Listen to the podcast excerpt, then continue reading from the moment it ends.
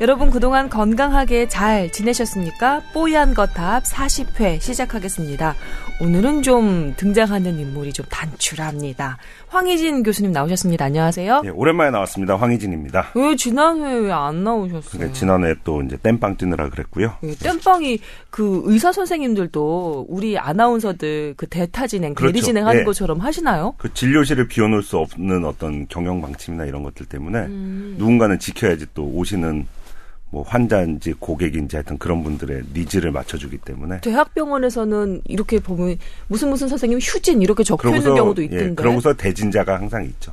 아 그래요? 제가 뭐- 학생 땐 그런 거 없이 그냥 비워놨었는데요. 어. 그게 한 15년, 20년 지나니까 전반적인 트렌드가 바뀌어서 아, 의료도 서비스 산업, 요즘에 서비스 산업으로 이렇게 넘기려고 그렇죠. 넘기려고. 그러셔서 예. 이제 문제죠.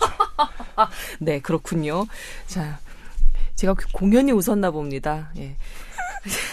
아, 그리고 오늘 조동찬 의학 전문 기자는 음, 못 나오십니다. 왜 못 나오시나요? 이승훈 기자님? 아, 그렇게 조용하게 얘기하면 어떻게 옆에 있는 거 뻔히 아는데. 평소에 나한테 그렇게 좀 속삭여 줘봐요. 그렇게 극단적으로. 우- 알았어요? 네. 자, 조동찬 의학 전문 기자는 오늘 휴가입니다.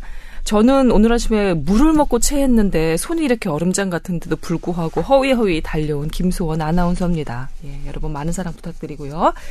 자, 어, 오늘은 왜 차림이 이렇게 평소에 좋아하시는 그 후드티 안 입으시고 후드티 입기에는 조금 날씨가 이제 좀 풀렸고요. 예. 속에 이제 가디건을 하나 입고 보통은 이렇게 일하는데 이제 잠바를 이제 어머니께서 12년 전에 사주신 잠바를 음. 입고서 왔습니다. 12년 전에 그거는 왜 강조하셨어요? 오리털 잠바인데요. 예. 다른 거 요새 뭐 좋은 거 많이 나왔다고 해서 입어봤는데 이게 제일 뜨뜻해요.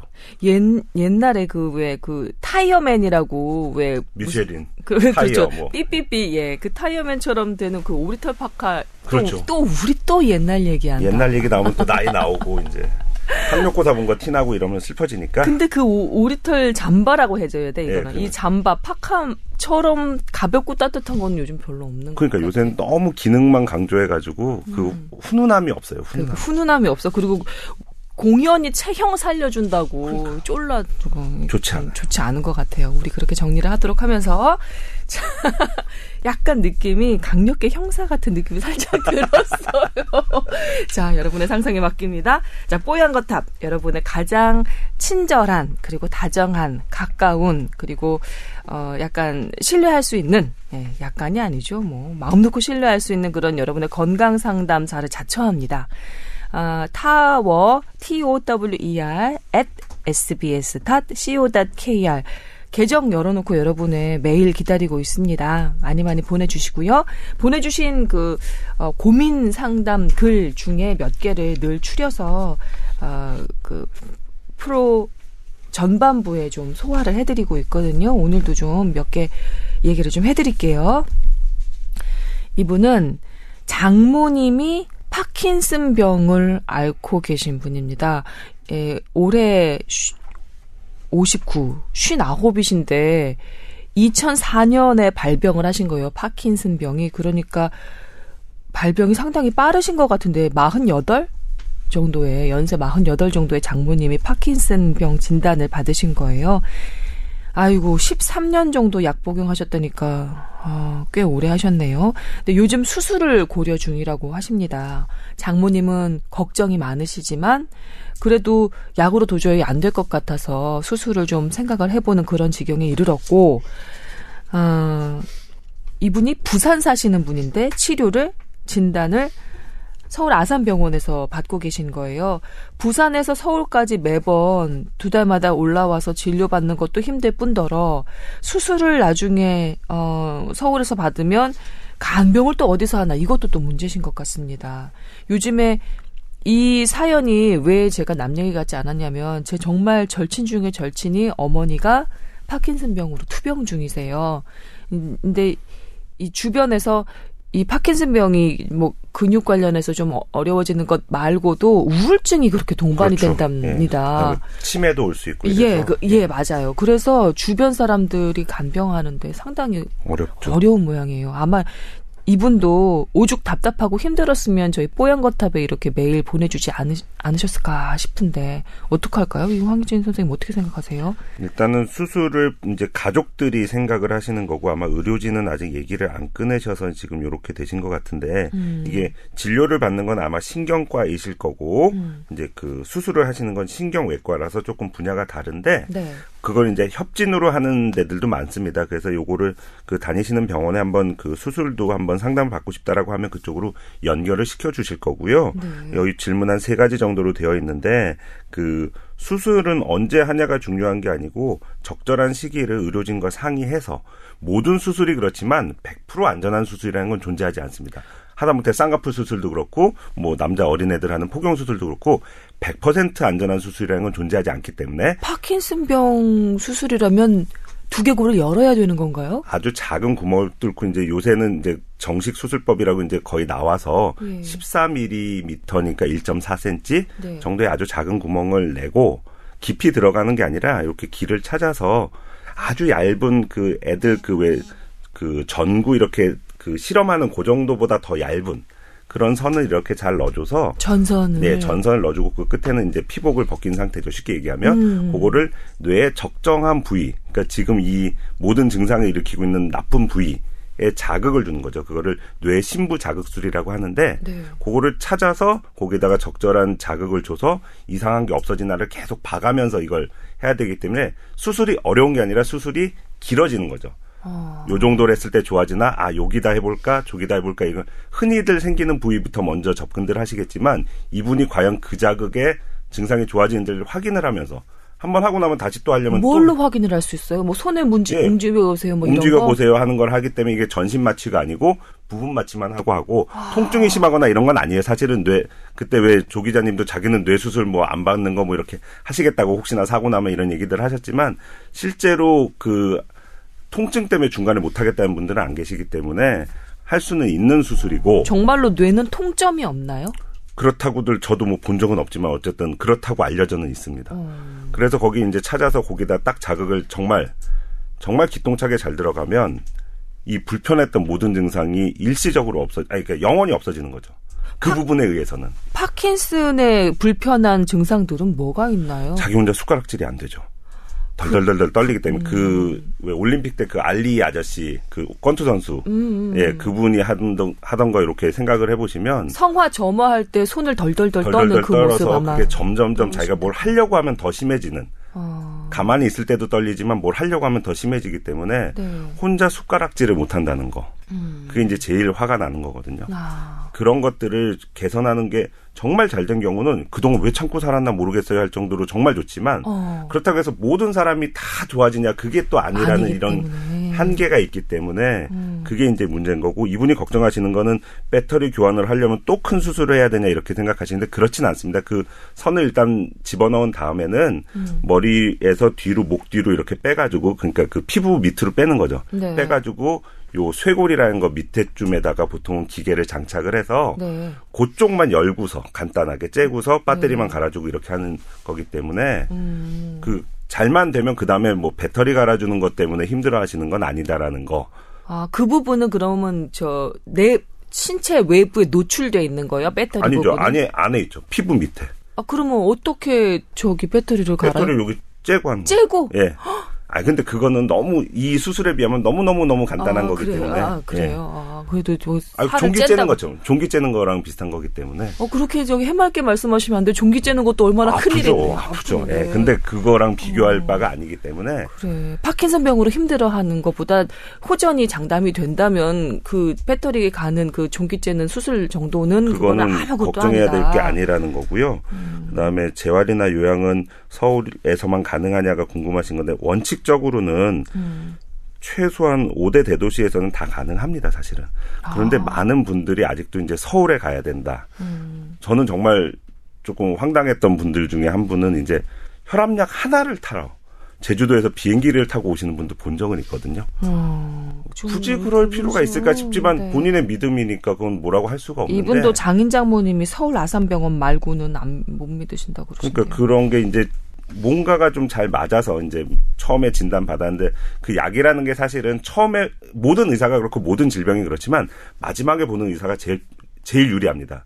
저도 가끔 이제 저희 이제 그 병원 근처에 있는 딴 데서 이제 뭐 감기로 3, 4일 고생을 했는데 뭐 우연찮게 이 검사를 했는데 딱 나와서 음. 어, 내가 그동안 고생했는데 교수님 덕분에 뭐 살아났어요 뭐 이러시는데 그게 아니고 그냥 음. 마지막에 보는 의사가 제일 유리하거든요. 그동안의 음. 병, 경과도 알고 음. 아 요거 말고 이거일 수도 있겠다 이렇게 생각을 할 수 있는 거기 때문에 정보를 다 모아온 그렇죠. 상태에서 그렇죠. 막판에 딱 잡는 사람이 제일 유리하잖아요. 그런 거 효과가 사실은 있는데 아. 그게 막 유언비어처럼 퍼지고 퍼지고 퍼져서 거길 가야지 낫는다라는 이런 얘기들은 이런 병들을 꼭 파킨슨뿐만이 아니라 음. 어떤 병을 앓고 계신 분들 사이에서 계속 도는 그렇구나. 미신이거든요, 일종의. 어. 그러니까 그 다음 약 분명히 여기서도 쓸 수 있는 건데 1차 약, 2차 약, 3차 약이 만약에 있다면 음. 처음에 보신 만약에 거기도 처음에 갔으면 1차 약 썼죠. 음. 1차 약 썼는데 무슨 부작용이 있다든지 뭐가 잘 안 맞아서 또 2차 약 시도해보고 3차 약 시도해보는 건데 음. 그러다가 딱 맞았는데 아, 여기는 한 번에 맞춘다고 어, 이 얘기가 나오는 그런 그 시스템이기 때문에 그, 그, 그 심리는 이해할 수는 있을 아, 것 이해는 같네요. 가는데 그러면 안 된다는 거고 부산에서도 그러면은 뭐 좀 믿을 만한 병원들이 있죠. 있, 충분히 있죠. 있고. 찾아보고 그러면 있겠죠. 네. 근데 이 수술에 있어서는 이제 많이들 고민을 하시죠. 이건 되돌릴 수가 없다라는 생각들을 하기 때문에 사실 이거는 수술보다기보다는 시술에 조금 더 가까운 수술이라고 보시면 되는데 아, 네. 근데 다시 뭐 잘 안 돼서 다시 한다. 재수술은 항상 모든 게 다 어려웠거든요. 음. 아주 간단한 거라도 그렇기 때문에 한 번에 할 때 잘하기 위해서 이제 누가 제일 잘하냐를 또 찾다 보면 음. 결국은 모든 수술과 진단과 진료가 다 그렇지만 많이 해본 사람이 장땡이거든요. 임상이 최고. 예, 뭐 임상수 쌓이는 뭐 어느 학교를 몇 등으로 졸업하고 이게 중요한 게 아니고 음. 만 명을 해봤습니다. 10만 명을 해봤습니다. 이런 삶을 이길 방법이 없거든요. 음. 그러니까 그런 것 때문에 이제 계속 몰리고 몰리는 현상이 있는 건데 사실은 그것 그 지방에서도 그거에 뭐 뒤지지 않을 만큼 경험을 쌓으신 분들이 있기 때문에 네. 몇 군데 좀 상담을 해보시면서 적합한 데를 찾으시는 게 좋을 것 같습니다. 이분이 그 장모님께서 몸이 그렇게 뭐 상황이 상황이시니 만큼 부산 서울 장거리로 이렇게 이동하시는 것도 부담이 되실지도 모르겠어요. 그거 그렇죠. 자체가 또 스트레스가 될 수도 있을 것 그렇죠. 같으니까. 예.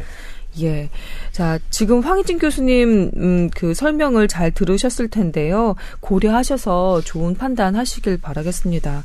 너무 속상해. 왜냐하면 본인이 본인뿐만 아니라 주변까지 이렇게 좀 그렇죠. 힘들고 이 이분이 아마 지금 아 참 좋은 사위시네. 그죠? 요새는 네. 예전 한 10년 전만 해도 효부들이 많으셨는데 네. 요새는 좋은 사위가 늘어나고 있습니다. 좋은 사위. 이게 이 저기 그 부인이 신경 많이 쓰고 이것 때문에 많이 슬퍼하니까 본인도 같이 이렇게 좀 예, 신경을 많이 쓰시는 것 같은데요.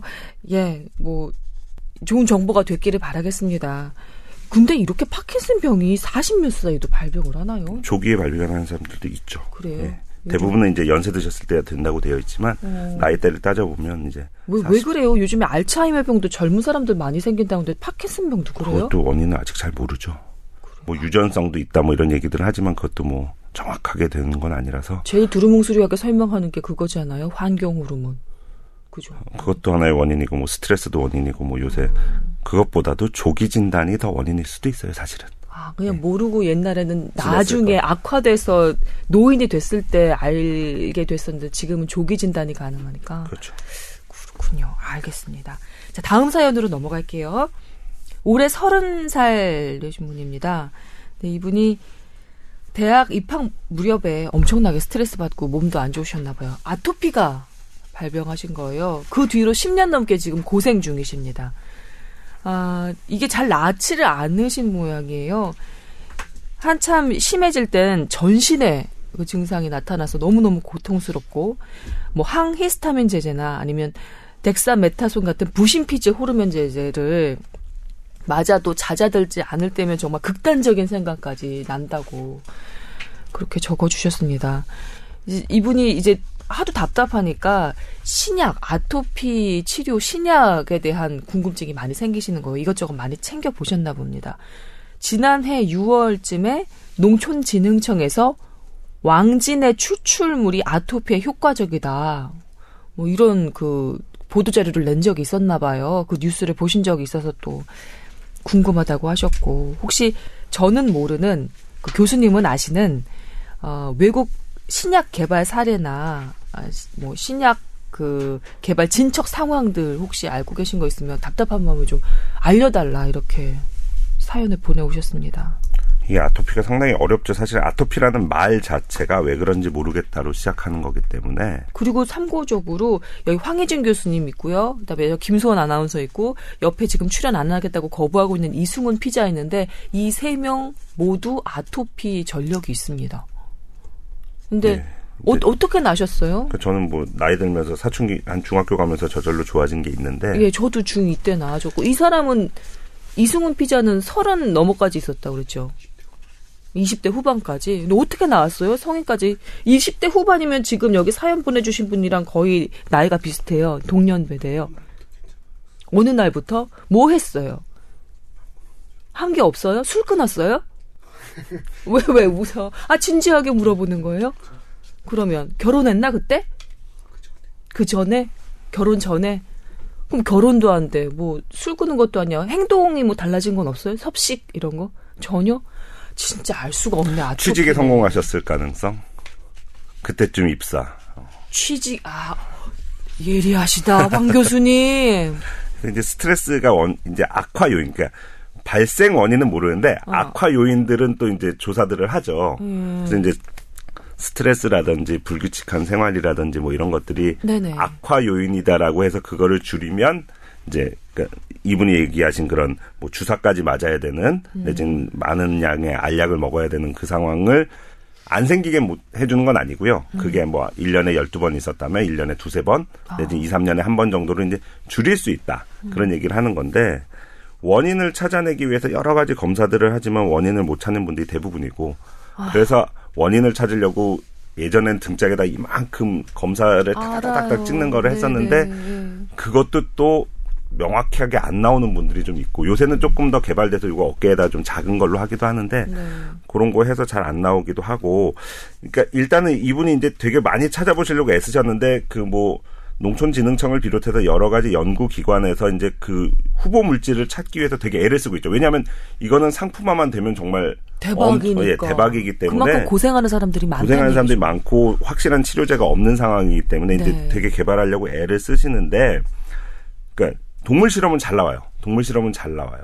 동물한테 유발을 시켜놓고 하면 좋아졌다는 건 되게 잘 나오는데 음. 이게 사람으로 넘어가려면 약으로 나오려면 임상 시험이라는 단계가 이제 1상, 음. 2상, 3상, 4상이 있는데 음. 3상은 끝나 이제 제품화가 되는데 음. 제품화가 되더라도 우리나라라는 제도는 또 이제 심사를 통해서 이거를 가격을 정하고 이런 제도들이 또 있기 때문에 음. 3상만 성공했기만 해도 어쨌든 상품화가 좀 될 수가 있을 텐데 아직 그런 음. 것들이 잘 안 나오고 있죠. 왜냐하면 이게 작용하고 부작용을 또 따져야 되는데 네. 부작용이 더 많다든지 음. 그러니까 이게 또 아토피라는 걸 알려면 이제 면역을 또 공부를 해야 되는데 음. 뭐 라디오 선제에도 가끔 또 뭐 나오지만 면역은 너무 강해도 안 되고 이게 과자가 면역 예, 예 그거가 또 문제인 거죠. 거고 예. 그걸 또 낮추겠다고 너무 떨어뜨려 버리면 땀병이 걸려 버리는 엉뚱한 거지. 감기나 뭐 이런 걸로 뭐 더 악화되거나 폐렴이 되거나 뭐 이런 것들이 있기 때문에 네. 면역을 함부로 건드려서도 안 될 문제라서 음. 딱 그거만 일으키는 아주 특별한 어떤 물질을 딱 억제하는 그런 걸 찾기 위해서 되게 애를 써야 되는데 그게 잘 안 찾아진대요. 여기 항히스타민제나 그 부신피지 호르몬 제제 얘기 나오는 건 이거는 치료제가 아니라 대증요법인 거죠. 들 가라앉고 예. 빨간 거 가라앉고 뭐 이런 가렵지 거죠. 않게 하고 이런 거기 때문에 음. 이게 이제 몸에 있는 거는 그런대로 참지만 이제 얼굴에 나타나면 사회생활 하는데도 좀 어려움이 있고 음. 이제 그 도단하는 거 이후에 이제 막 딱지처럼 안고 이렇게 지저분한 모습이 이제 대인 관계에 어려움들이 네. 있어서 네. 이제 이분 같은 경우 이제 극단적인 생각까지 한다 이런 말씀을 하시는 건데 네.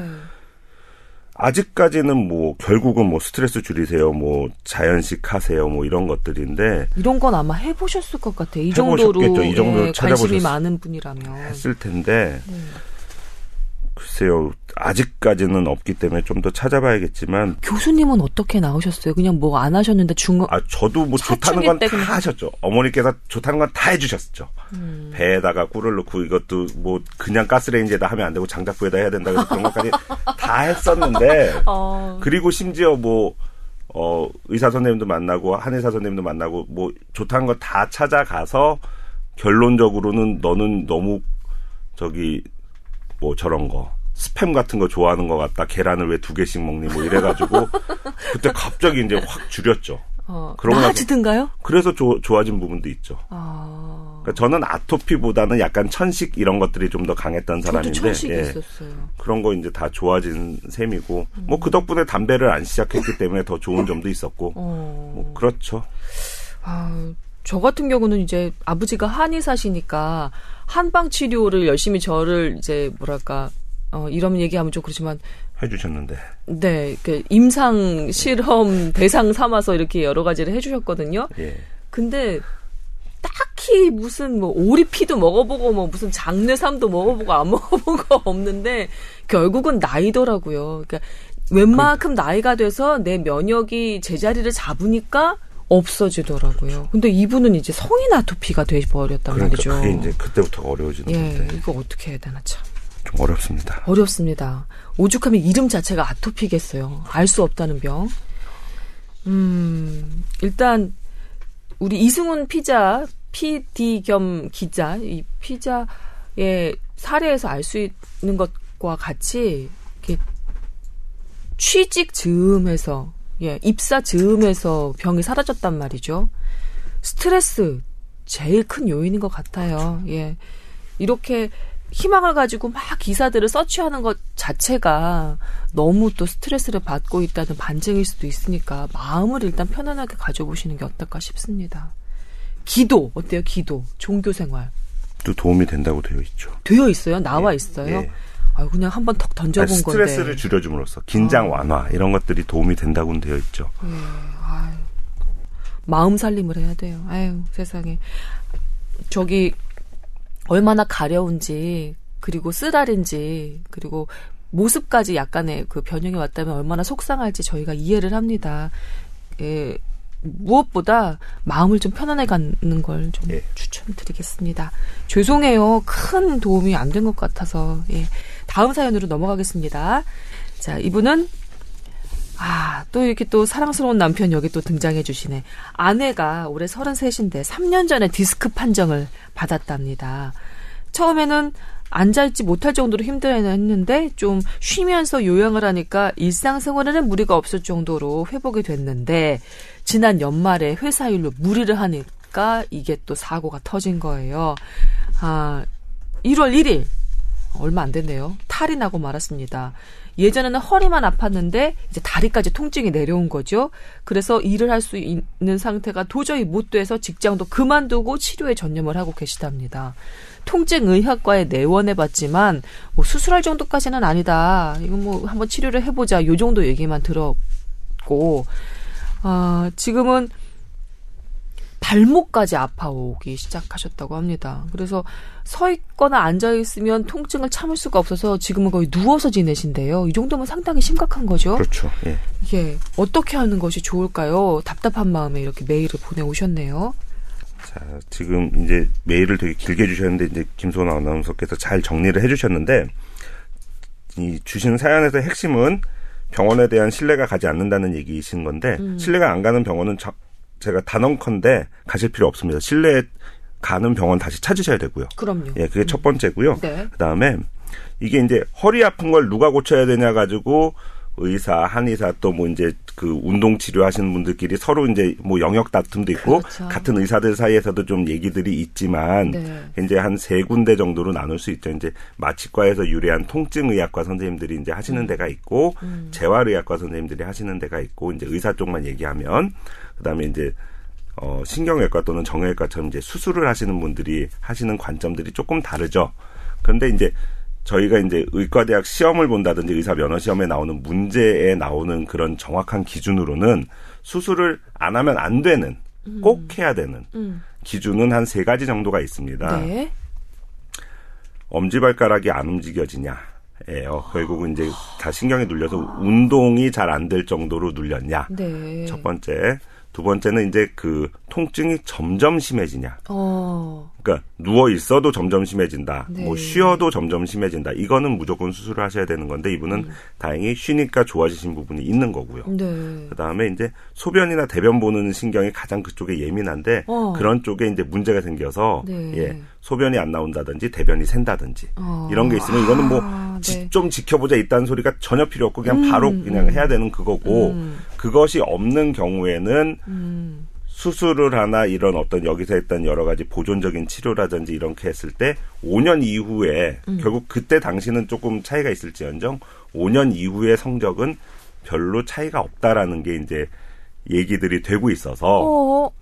그러니까 5년 뒤는 아, 아알 수도 없는 네, 도찐개찐이라는 아. 거죠. 그 그때 당시에 딱 했을 때는 어떤 치료든지 되게 좋은 것처럼 서로들 얘기를 하지만 음. 5년 뒤에 양쪽 차이가 별로 없기 때문에 어떤 치료가 더 우월하다라고 얘기하기가 근원적인 치료 안 되는 거예요?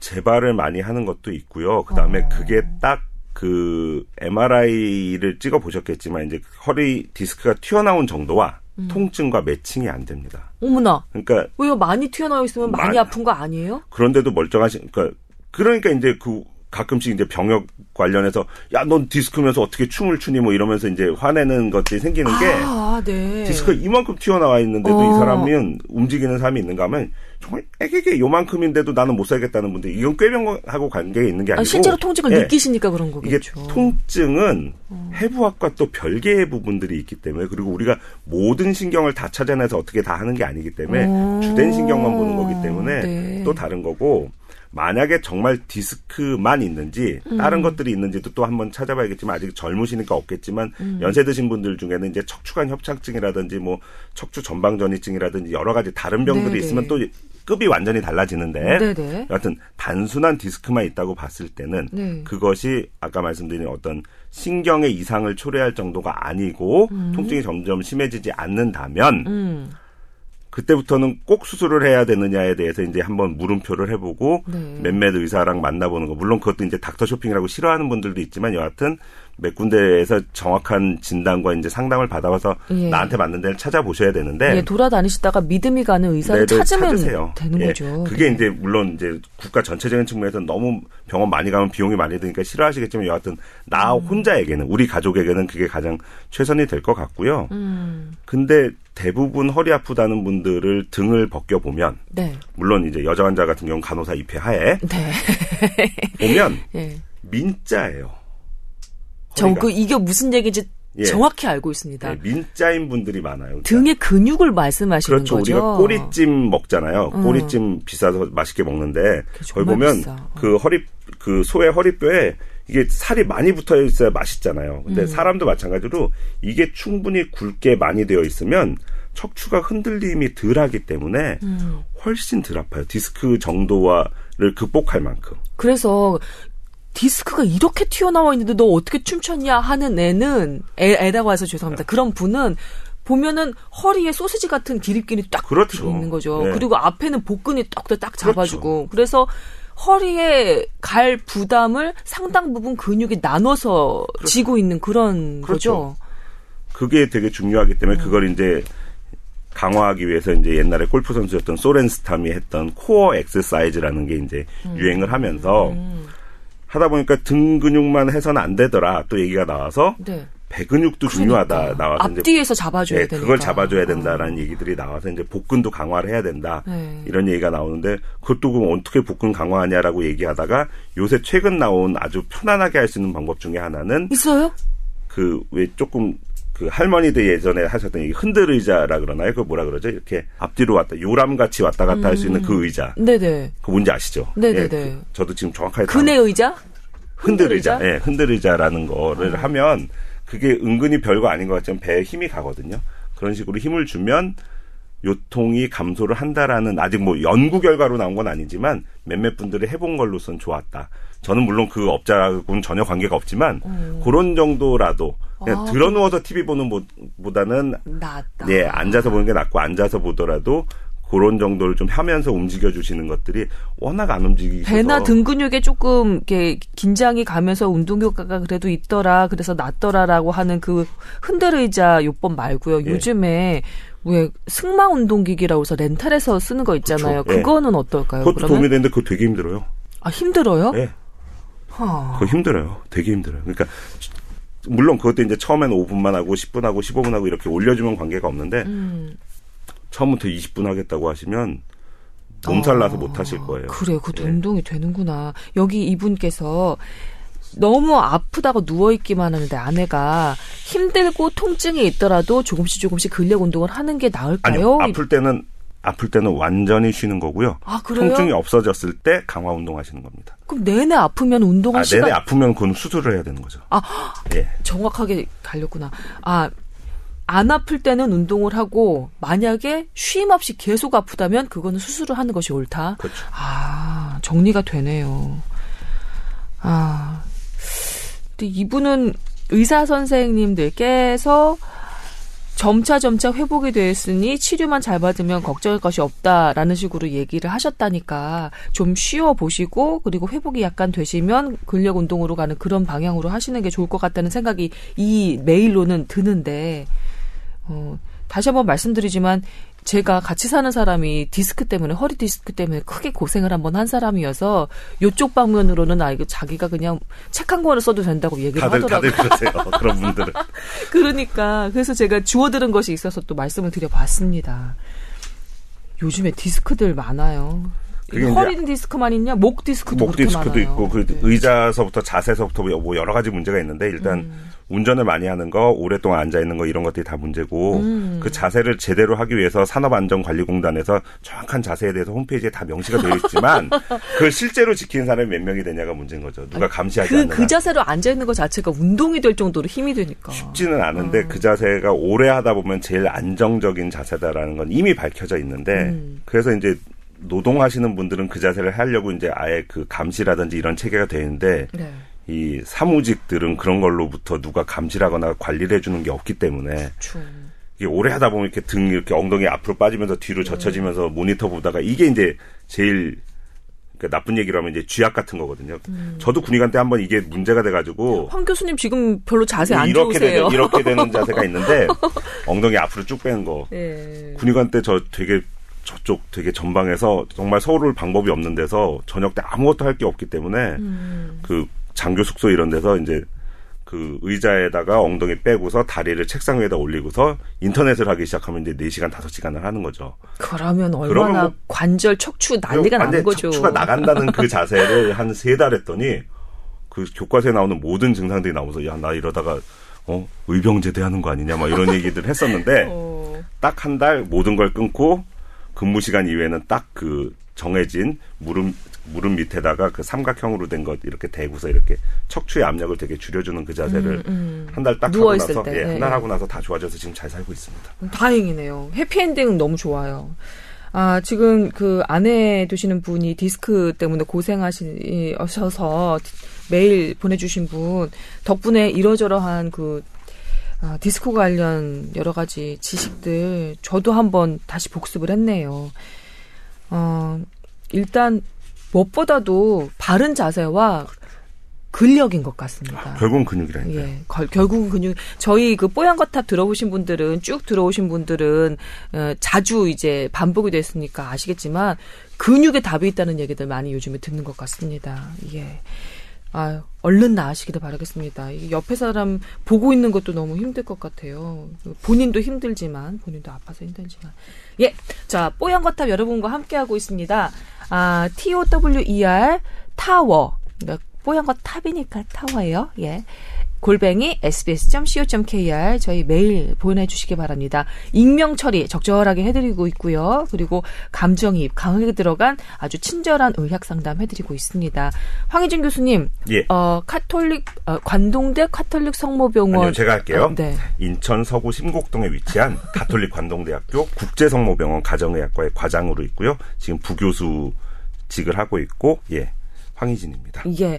어디서 이렇게 그 명쾌한 상담을 받으십니까? 황희진 교수님을 부려주세요. 이래라 황희진.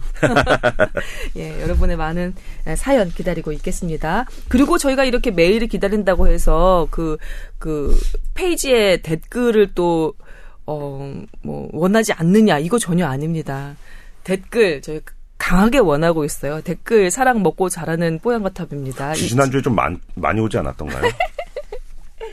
이게 뽀얀거탑이 어 그래도 좀 자리를 잡고 있다는 걸 저도 느끼는 게 내가 얘기하지 않아도 아는 사람들이 몇 명 생겼어. 음, 좋은 일이죠. 예, 그래서 너무 좋죠. 그리고 이거 댓글 다는 거 처음에는 뭐 SBS 로그인해야 되고 아이디 만들어야 된다 그래서 힘들었는데 네. 언제부턴가 바뀌었더라고요. 제가 엊그저께 지난번에 하여튼 저도 왜 안 되나 하고 한번 해봤는데 그 카카오톡 아이디도 되고요, 페이스북 아이디도 되고 음. 그걸로 다 해서 저는 카카오 연동이 이제 되기 예, 시작하는구나. 하고 페이스북도 다 들어가서 예. 예. 두번 글 남겼죠. 잘하셨어요. 저는 쑥스러워서 하진 못했지만 여튼 예, 여러분의 사랑을 먹고 자라는 뽀얀 거탑입니다. 댓글 환영합니다. 격하게 환영합니다. 많이 많이 달아주세요.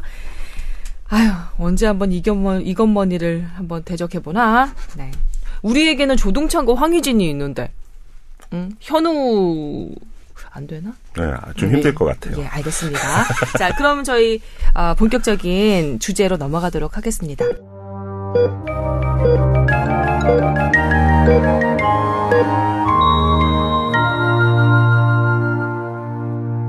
오늘의 주제는 음, 많은 분들이 기사나 또 기사에 딸린 사진 보고 경악을 금치 못하셨을 소두증 바이러스에 대한 겁니다.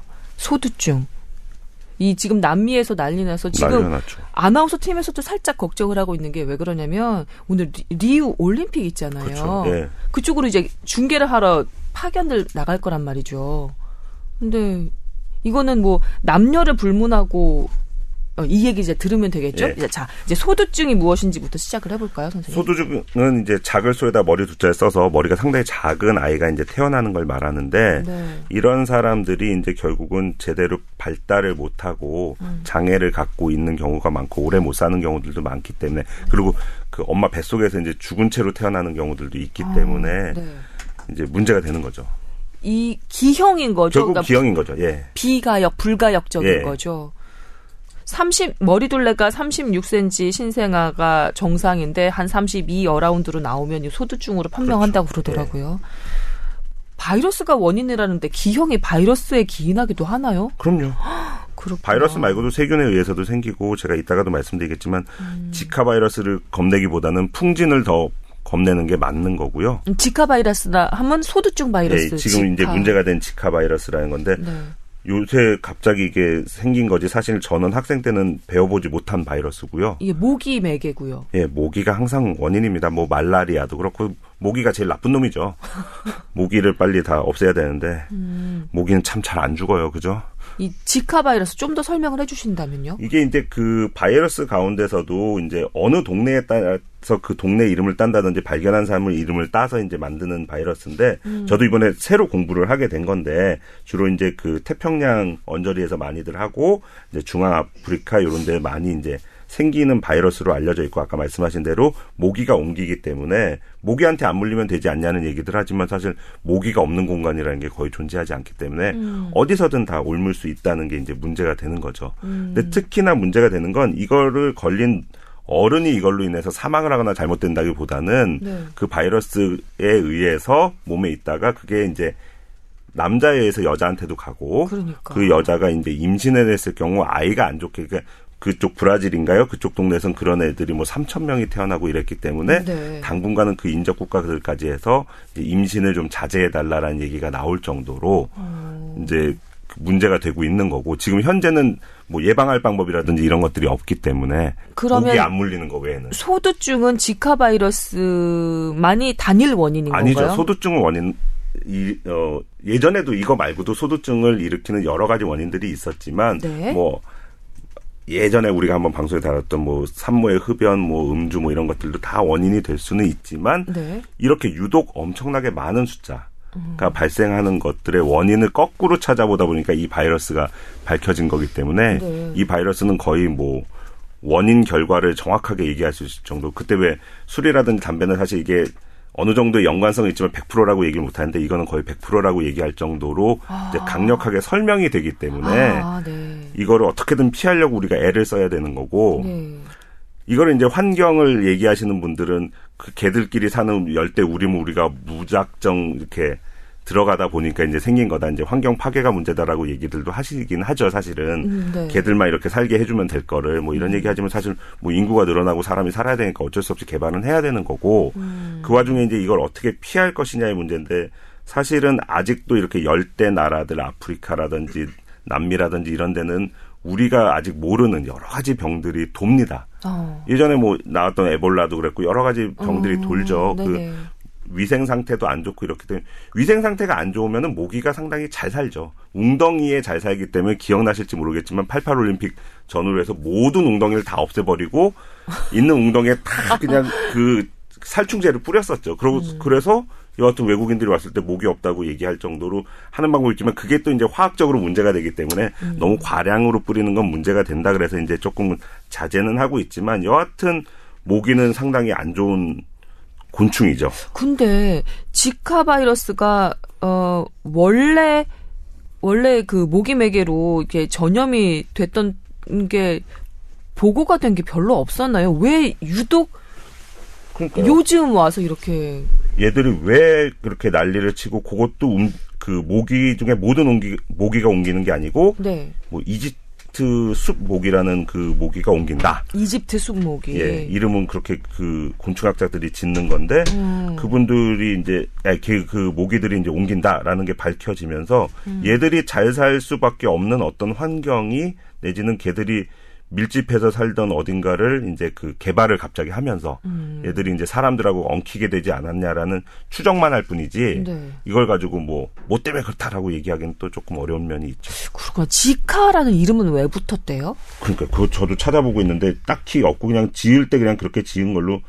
된 걸로 알고 있습니다. 어른이 물리면 예. 뭐 그냥 뭐. 감기처럼 몸살처럼 그냥 앓다가 끝나는 거고요. 그래요? 예. 증상이 그 감기 증상 비슷하게 그렇죠. 앓고서 넘어가는 거예요? 예. 한번 몸에 들어와서 바이러스가 그렇게 앓고 지나가면 그 계속해서 이렇게 뭐랄까 기생충처럼 우리를 숙주를 삼는 건가요? 아니면 사, 딱 사라지나요? 증상 그것도 아직 완벽하게 밝혀진 건 아닌데. 그래요? 아, 아직 연구가 덜 된 바이러스가 많이 된 게 아니죠. 많이 된 바이러스가 아니고 어. 결국은 그게 이제 어른 그런 게 이제 문제가 되려면 말라리아처럼 네. 말라리아는 뭐 간을 나빠지게 한다든지 이런 걸로 인해서 더 많은 연구가 이루어지기 때문에 네, 네.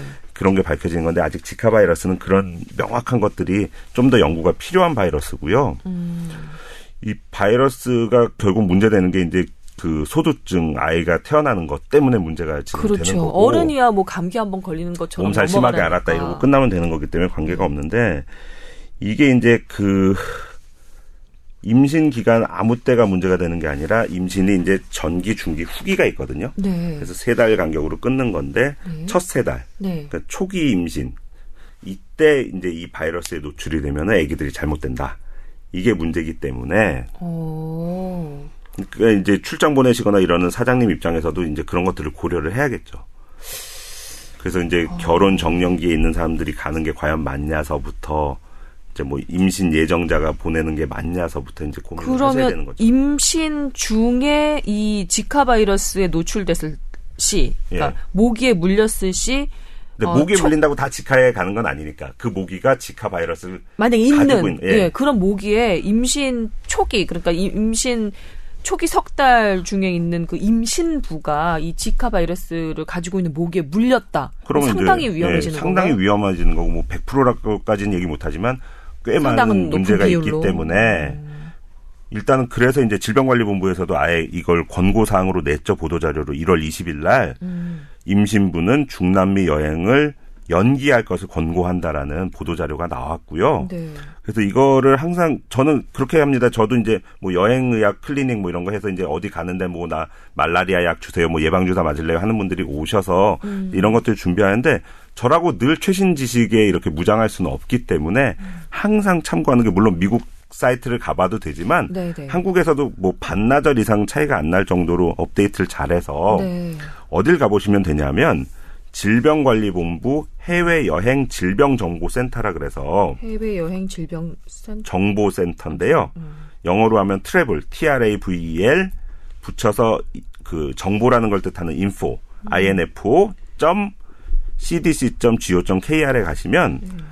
나는 어느 나라 갈 거다라고 음. 클릭을 하면 네. 너는 그 나라에서 어딜 갈 거니를 또 클릭을 하게 돼요. 그게 음. 도시 지역이냐 뭐 야외 지역이냐 이런 것들 따져서 네네. 네. 그 나라에서 그 조심해야 될 것들 그런 것들이 다 나와 있고 가기 며칠 전부터 뭘 해라 이런 것들이 다 되어 있고 음. 뭐 임신 예정이거나 임산부라면은 가지 말아야 될 곳도 있고요. 음. 그 결혼을 해서 신혼여행을 만약에 갔다면 거기 갔다 와서 어느 정도 기간 동안은 임신을 좀 유보해라.